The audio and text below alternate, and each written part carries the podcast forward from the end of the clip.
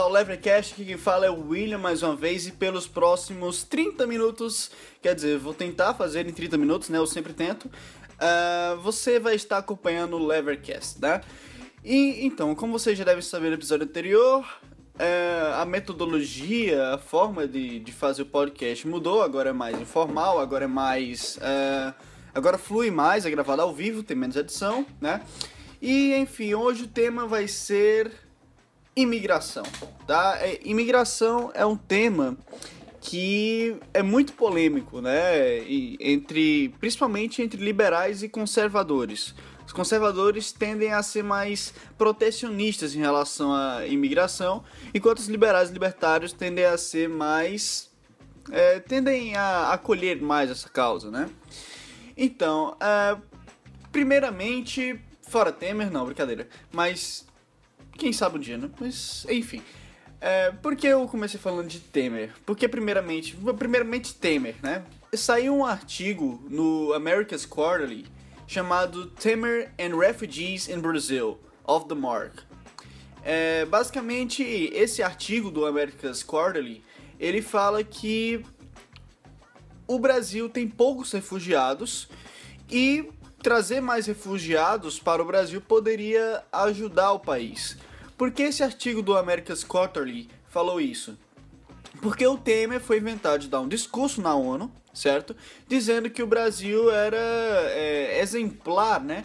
Em relação ao, aos imigrantes, dizendo que o Brasil tinha mais de 95 mil refugiados. Só que quando o Temer diz isso, isso não é bem verdade. Porque desses 95 mil refugiados, né? É, tem 85 mil migrantes haitianos que estão escapando da pobreza, mas que não estão enfrentando perseguição no país que estão. Ou logo, não são refugiados, são migrantes.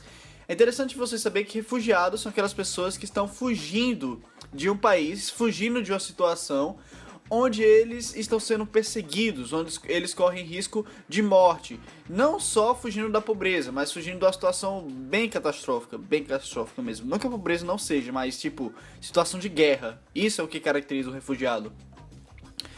Só que é aquela questão, né? Quando a gente fala é, em relação a abrir as fronteiras e deixar os refugiados e os imigrantes entrarem, né? Muitas pessoas levam, levantam um bocado de argumento, uau, ataque terrorista, ah, não sei o que lá, porque vai tirar o emprego da gente, né? Vamos analisar isso hoje, tá bom? Vamos pensar um pouco nessa análise e ver até onde ela se sustenta.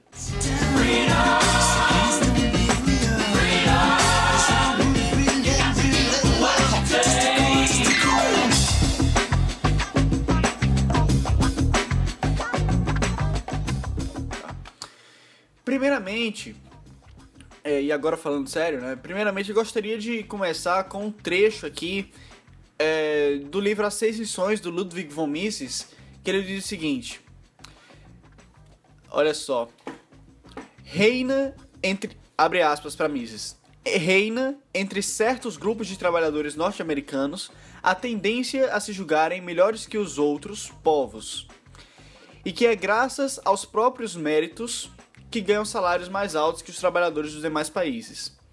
Bastaria a um trabalhador norte-americano visitar um outro país, digamos a Itália, de onde tantos deles são originários, para constatar que não são suas qualidades pessoais, mas as condições do país que lhe possibilitam receber salários menos ou mais elevados. Se um siciliano migrar para os Estados Unidos, em pouco tempo poderá alcançar os padrões salariais correntes neste país.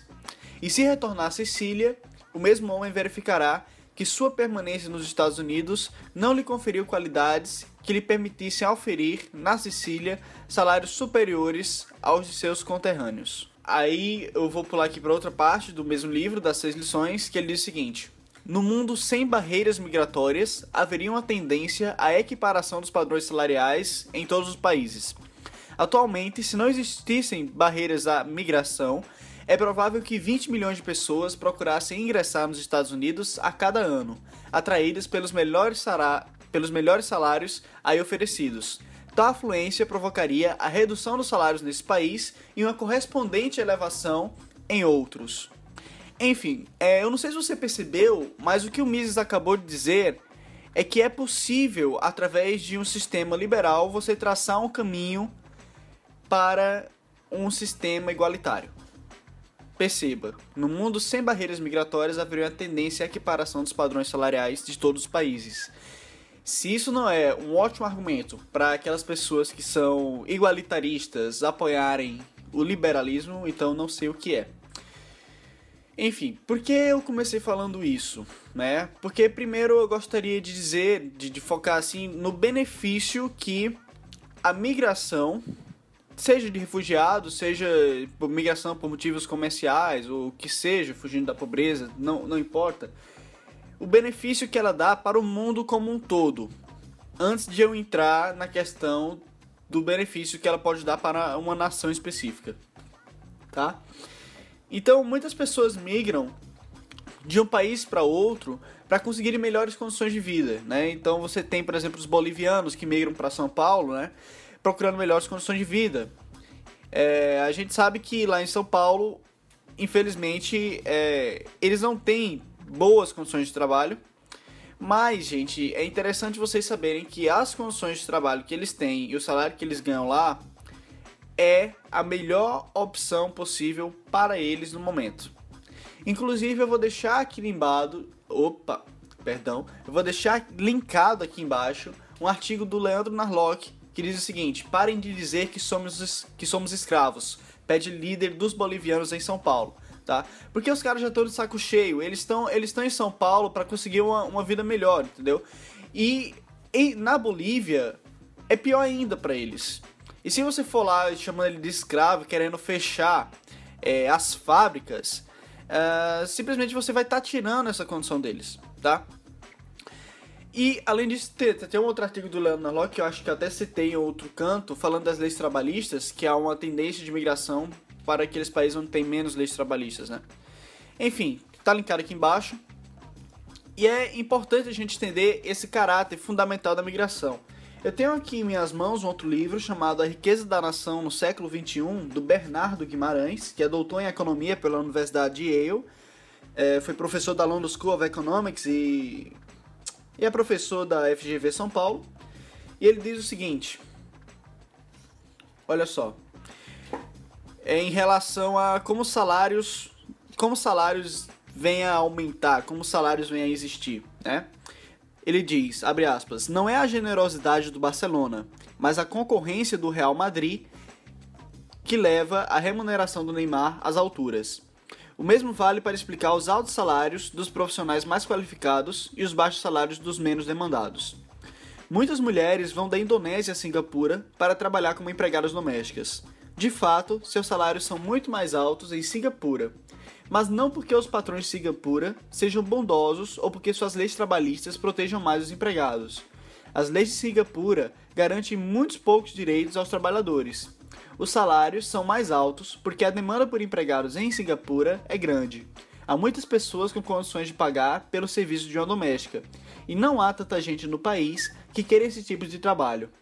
As pessoas com maior qualificação profissional normalmente escolhem fazer outras coisas. Essa teoria, baseada na, nas escolhas de empresas e profissionais na concorrência, explica as enormes diferenças de salários entre diferentes profissionais em um país e entre pessoas com a mesma profissão pelo mundo. Apesar de ser muito simples, ela serve como ótimo guia para entender como a grande maioria dos salários é determinada. Certo? Então, por isso que o Mises diz que você tendo uma, uma livre migração, há uma tendência aos salários se equipararem né? E é por isso também que é tão importante a, a livre migração para termos é, um mundo melhor e para tirarmos mais as pessoas da pobreza, né? Enfim, uh, além disso, uh, agora vamos passar aqui um pouco mais para uma questão mais nacional, né? Em relação à livre migração. Então, Primeiramente, eu, eu tô com a mania de falar primeiramente hoje, né? Mas enfim.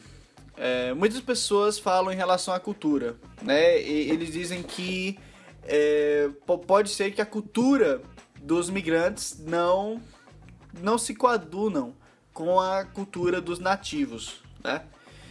Mas aí é que tá. Pensa bem, se, o, a, se a cultura do migrante não se coadunar com a cultura do nativo, ele dificilmente irá conseguir fazer alguma transação comercial e vai ser até difícil para ele conseguir viver nesse país.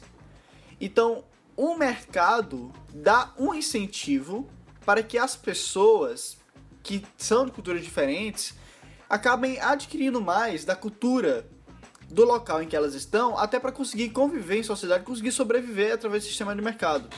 O mercado ele é um, um, um poderoso mecanismo de pacificação e de como é que eu posso dizer de, de, estabelecer consenso entre as pessoas. Então essa ideia de que ah, os imigrantes vão vir para cá, eles não vão se adequar e tal. Primeiro, quando os imigrantes vierem para cá, não só eles vão adquirir alguns traços nossos, como nós também podemos adquirir alguns traços nele, deles. Não há nenhum problema em a cultura brasileira adquirir alguns traços dos migrantes que vêm para cá. Não há nenhum problema nisso. As culturas estão sempre mudando e é esse contato entre diferentes pessoas de determinados locais no mundo se encontrando que faz com que as culturas mudem e evoluam ao longo do tempo. Isso é normal e não há por que você temer que a sua cultura vá mudar por causa do imigrante ou que o imigrante não vá se adequar à sua cultura. É muito difícil, porque ele precisa se adequar à sua cultura para viver e você adquirindo mais da, da cultura dele, você abre mais sua mente, é, tem mais possibilidades também, certo? Por exemplo, o carnaval não é algo nativo do brasileiro né? Muitas pessoas acham, mas não é. é o, a, a, festa de São João tem coisas como a Lavantua Larrier, isso é tipicamente francês, né? E o Brasil, ele foi construído por imigrantes também, né? Não, não querendo menosprezar o período, claro, os escravos ajudaram a construir o Brasil, mas o período de industrialização foi, é, em sua maior parte, impulsionado pelos imigrantes, certo? Então, é, acho interessante que o, o artigo do America's Quarterly, ele fala, ele, ele dá alguns motivos para por que a contribuição dos refugiados poderia melhorar é, a situação econômica e política do Brasil, né?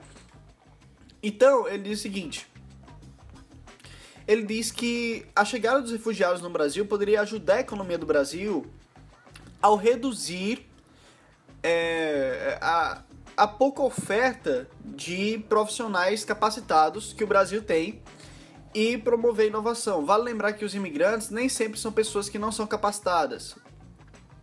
E os refugiados menos ainda né? Porque os refugiados eles não estão fugindo só por, por causa de pobreza, estão fugindo por causa de guerra. Então você muitas vezes tem refugiados que são altamente qualificados, certo? E que poderiam estar usando o seu trabalho aqui no Brasil e você simplesmente coloca a barreira, não, você não vai entrar. Né? E além disso, é, você permitir que refugiados entrem no país, migrantes, né? Pode aumentar a inovação. Vale lembrar que a inovação é um dos índices onde o Brasil mais perde em competitividade com o resto do mundo. Então a gente precisa realmente de inovação, tá? Diz, diz aqui no, no America's Quarterly. Refugiados, como os migrantes em geral, raramente é, contam com canais institucionais ou trabalhos no setor público, onde o risco não é recompensado e, e por eles não contarem com serviço no setor público ou em setores institucionais, eles são forçados a inovar, ou seja, são forçados a trabalhar no mercado, certo?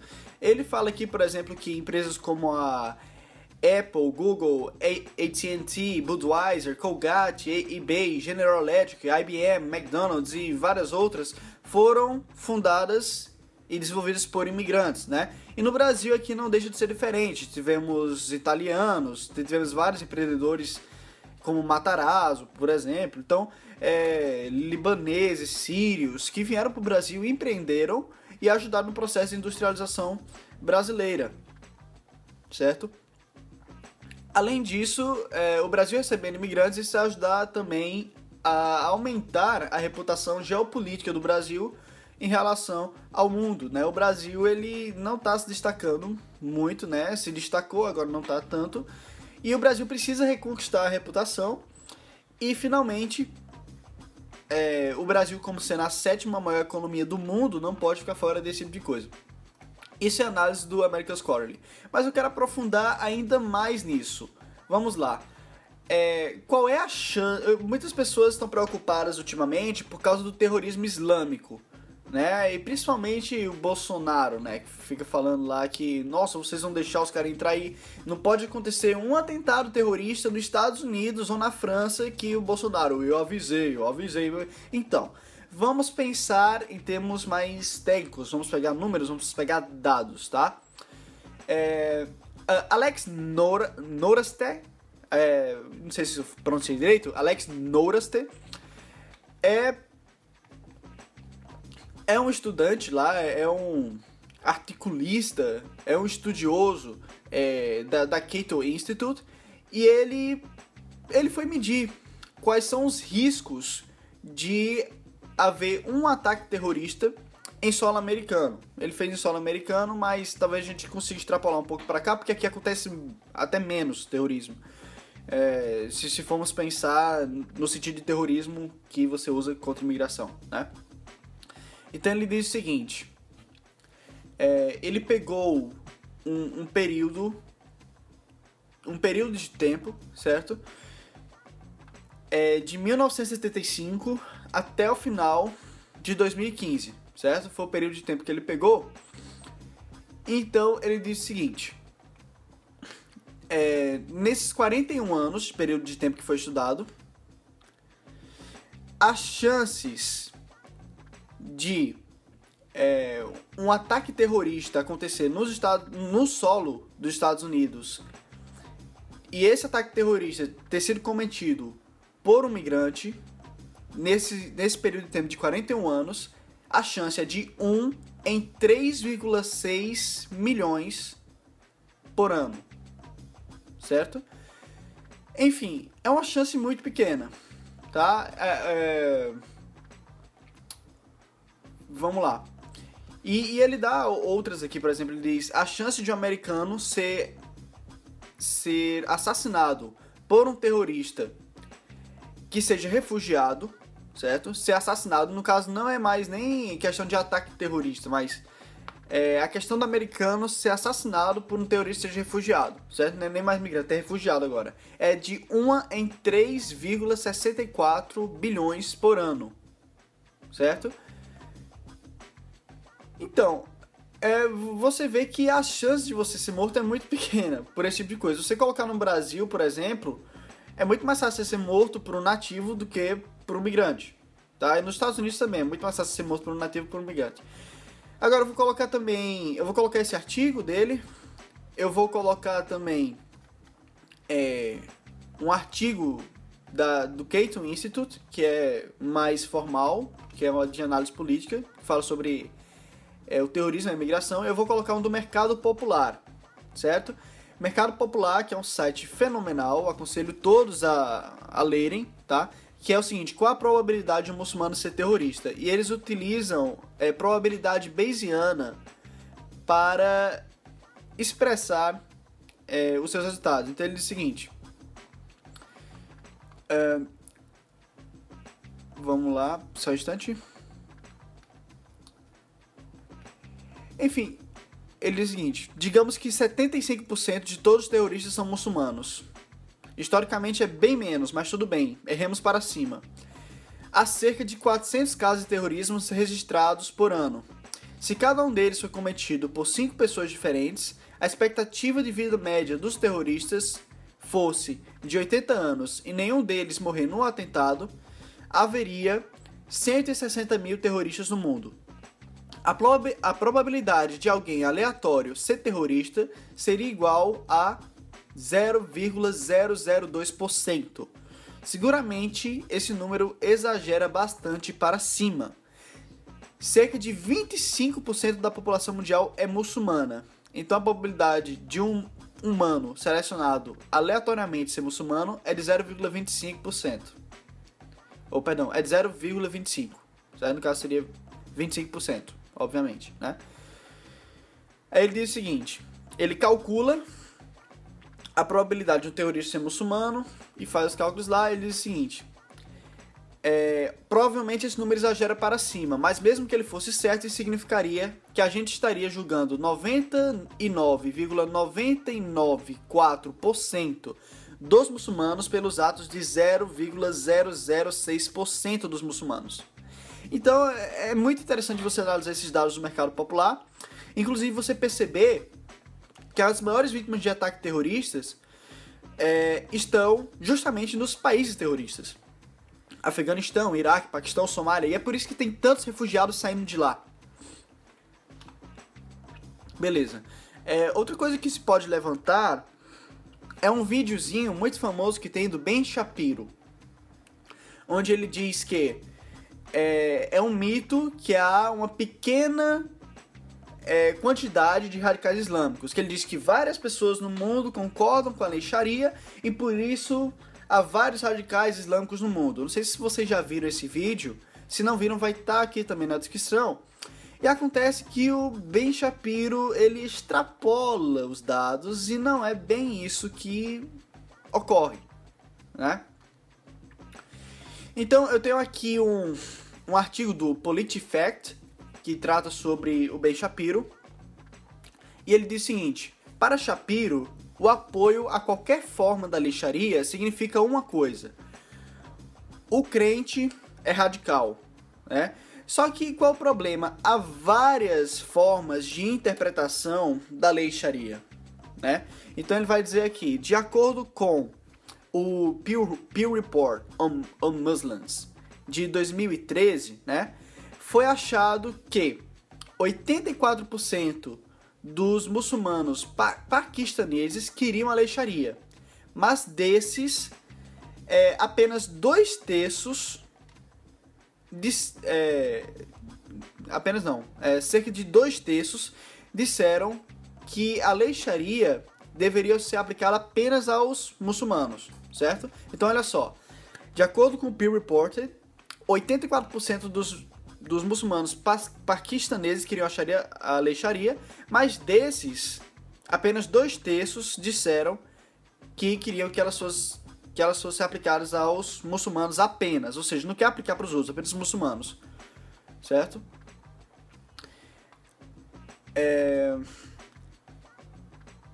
E ele conclui aqui dizendo o seguinte: ele vai dizer que 54% dos muçulmanos que pensam que é, é apenas 54% dos muçulmanos, né, pensam que todos os paquistaneses deveriam ser sujeitos a lei Sharia. Certo? Apenas 54%. Só que isso é 60% menos do que o Bin Shapiro falou em seu vídeo, tá? Então, é, tem, tem vários... Tem vários... Vários problemas na análise do, do, do Ben Shapiro, inclusive o fato de ignorar que a lei, a lei Sharia em si tem várias interpretações diferentes. E para quem se interessar mais sobre essa análise, porque o Bin Shapiro ele foi, eu não sei se foi desonesto ou foi displicente em sua análise, é, pode olhar o link que eu estou deixando aqui embaixo do PolitiFact, tá? Ben Shapiro says uh, a majority of Muslims are radicals, certo? Muito bom esse artigo. Então, é, tem também vários artigos legais e vídeos do Ben, ben Powell, que é um, um PhD em economia pela Universidade do Texas, em, em que ele mostra os mitos comuns em torno da imigração. Vou, vou, deixar um vídeo aqui embaixo do Ben Powell falando sobre isso. Por exemplo, a noção de que trabalhadores pouco qualificados são ruins para a economia, que é um desses mitos. É, ben Powell também tem um trabalho muito bom em relação as fábricas clandestinas. Ele, inclusive, analisou as fábricas clandestinas do Brasil, de, dos bolivianos. É, vou deixar aqui o, o, vídeo do Ben Paulo, os três maiores mitos sobre imigração no portal Libertarianismo, certo? É, e, além disso, existe também aquele argumento comum de que os imigrantes costumam é, se aproveitar do welfare state dos países. Bom, de onde vem essa análise? Existe uma instituição chamada Center for Immigration Studies, CIS, ou seja, Centro para Estudos de Imigração, tá? E ele publicou um, um estudo, né, dizendo que vários e vários imigrantes estavam se beneficiando desse welfare state. Só que não é bem assim, né? E o o Alex Noratek, ele desafiou essa visão e tem um artigo também aqui da Cato falando como é, o, o, CIS exagerou o custo é, do, do, do, dos imigrantes no sistema de welfare. Tá? Então ele vai mostrar aqui, por exemplo, que há várias distorções metodológicas, que os caras costumam analisar é, não por indivíduos de imigrantes, mas sim pela família ou, ou, pelas moradias, pelos lares. Então, por exemplo, vamos supor que você é um imigrante e você tem, você é o chefe da casa, certo? No, no, no, novo país. Então, sou imigrante no Brasil, tô morando aqui e eu construo minha casa e tenho minha família, certo? Vamos supor que eu sou imigrante, eu casei com uma brasileira e a gente tem quatro filhos, certo? Vamos supor que esses quatro filhos recebem algum benefício de welfare state. Vamos supor que recebem Bolsa Família ou recebe ProUni, alguma coisa do tipo. Os caras simplesmente vão, vão calcular é esse gasto, da, esse gasto do governo com a família como um gasto decorrente do imigrante. Então, há, há vários problemas metodológicos e o que é que ele vai concluir em um outro artigo aqui. Ele, ele tem um artigo é, extenso falando apenas sobre os custos fiscais para um país da imigração. E ele diz que o custo fiscal líquido para um país, a longo prazo, é zero. É zero e tende a ser negativo porque os imigrantes, por causa das contribuições dos imigrantes ao país, tá? Então vou deixar aqui também na descrição The Fiscal Impact of Immigration de Alex Norstein, certo? Uh, bem, gente, então basicamente, qual é a questão da imigração? A questão é a seguinte: em primeiro lugar, a imigração ela é fundamental para que o mundo se torne um local mais próximo, um local mais rico, não só economicamente, mas também culturalmente, tá? É, é, muito importante isso de você absorver a cultura dos outros um pouco e passar um pouco da sua cultura para os outros. Isso faz parte do processo de ordenamento espontâneo da cultura. Não temos que preservar a nossa cultura, nossa cultura é fenomenal, a cultura avança com o tempo. Se você quer preservar uma cultura específica, boa sorte, preserve a sua cultura aí, mas não impeça que os outros é, interajam e desenvolvam a cultura através desse ordenamento espontâneo. Além disso, é, os imigrantes trazem enormes benefícios econômicos, tá? Porque eles inovam, certo? É, existe um histórico, existe uma análise, os imigrantes sempre estão inovando, até porque é mais fácil para eles inovar do que entrar no mercado. É, o, eles normalmente não vão para o setor público, como eu falei no, no artigo do Américas. É, quando você permite a imigração, você traça um caminho mais para uma igualdade um, um, um sistema mais igualitário sem que seja necessário usar a coerção do Estado. Além disso, nós temos que a imigração ela é um fator que eu acredito que eticamente é relevante, tá? Eu acredito que não é moral, acredito que não é ético você impedir as pessoas de entrarem no seu país simplesmente porque você não quer. Eu acredito que é, o, o, o mundo o mundo inicialmente não tinha essas linhas imaginárias. Vamos criar essa linha imaginária, agora ninguém pode entrar. Eu acredito que isso seja muito moral. Em relação a, aos ataques terroristas, eu vou finalizar deixando deixando um trecho aqui de, de um livro chamado Rápido e Devagar, do Daniel Kahneman, que é economista comportamental e foi Nobel em economia em 2002. Como vocês sabem, já deve saber do episódio anterior que eu disse, eu gosto muito de economia comportamental. Como a gente viu até aqui, os atentados terroristas, as chances deles acontecerem são muito pequenas, muito risíveis as chances deles acontecerem. É, e por que, se as chances deles acontecerem são tão pequenas, nós temos tanto medo de que eles ocorram, principalmente se imigrantes entrarem? Daniel Kahneman responde. Ele diz o seguinte: Isso é uma cascata de disponibilidade. Cascata de disponibilidade. Abre aspas. Uma cascata de disponibilidade é uma cadeia de eventos autossustentável que pode começar de notícias na mídia sobre um evento relativamente menor e levar ao pânico público e ação governamental de larga escala. Em determinadas ocasiões, uma matéria na mídia sobre algum risco capta a atenção de um segmento público que fica agitado e preocupado. Essa reação emocional se torna notícia em si mesma, motivando cobertura adicional da mídia, que por sua vez gera ainda maior preocupação e envolvimento. O ciclo às vezes é acelerado deliberadamente por empresários de disponibilidade, indivíduos ou organizações que trabalham para assegurar um fluxo contínuo de notícias preocupantes. O perigo é cada vez mais exagerado conforme a mídia compete por manchetes que chamem a atenção. Cientistas e outros que tentam refrear o medo e a aversão crescentes atraem pouca atenção, na maior parte hostil. Qualquer um que alegue que o perigo que, que o perigo está sendo dimensionado de forma exagerada é suspeito de associação com alguma odiosa tentativa de acobertamento. A questão se torna politicamente importante porque está na cabeça de todo mundo. E a reação do sistema político é, orienta é orientada pela intensidade do sentimento público. A cascata de disponibilidade agora tem prioridades redefinidas outros riscos e outros modos pelos quais os recursos podem ser aplicados para o bem público sumiram todos para um segundo plano. Ele continua e mais tarde o Daniel Kahneman volta e diz o seguinte: abre aspas. Qualquer pai que já tenha ficado acordado até tarde esperando uma filha adolescente chegar de uma festa reconhecerá o sentimento.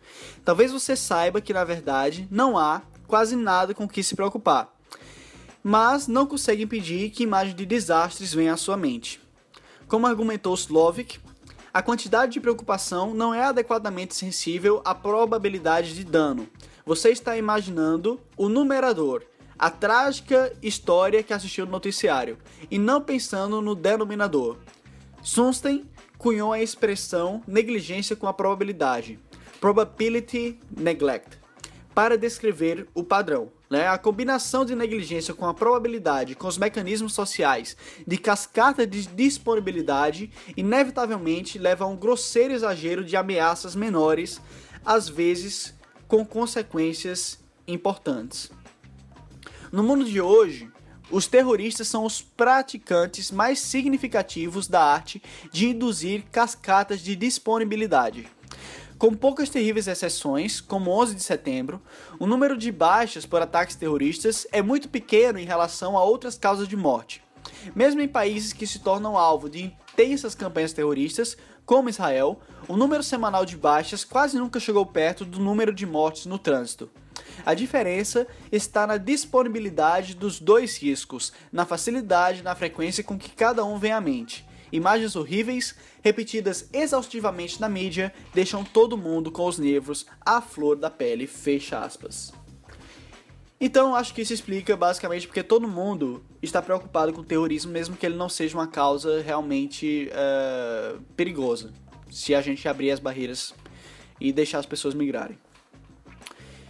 Link do Rápido e Devagar, duas formas de pensar, na descrição do episódio também. E é interessante a gente ver esse tipo de de análise, porque o medo é, é, a psicologia, um dos objetos de estudo da psicologia é o medo, e principalmente o medo que não é coadunado por fatos nem por dados do mundo real. Então é isso aí, galera. Muito obrigado por ter escutado até aqui. Passei uns 5 minutos dos 30 minutos, mas de toda forma valeu a pena. Se você gostou desse podcast, desse episódio específico, compartilhe. Se você não gostou, compartilhe mesmo assim. E se você gostou de verdade, você pode estar apoiando, contribuindo para o mantenimento desse podcast no apoia.se ou depositando na conta que também está aqui embaixo, tá certo? Muito obrigado, gente. Valeu. Até próxima, próximo fim de semana. Valeu. Tchau.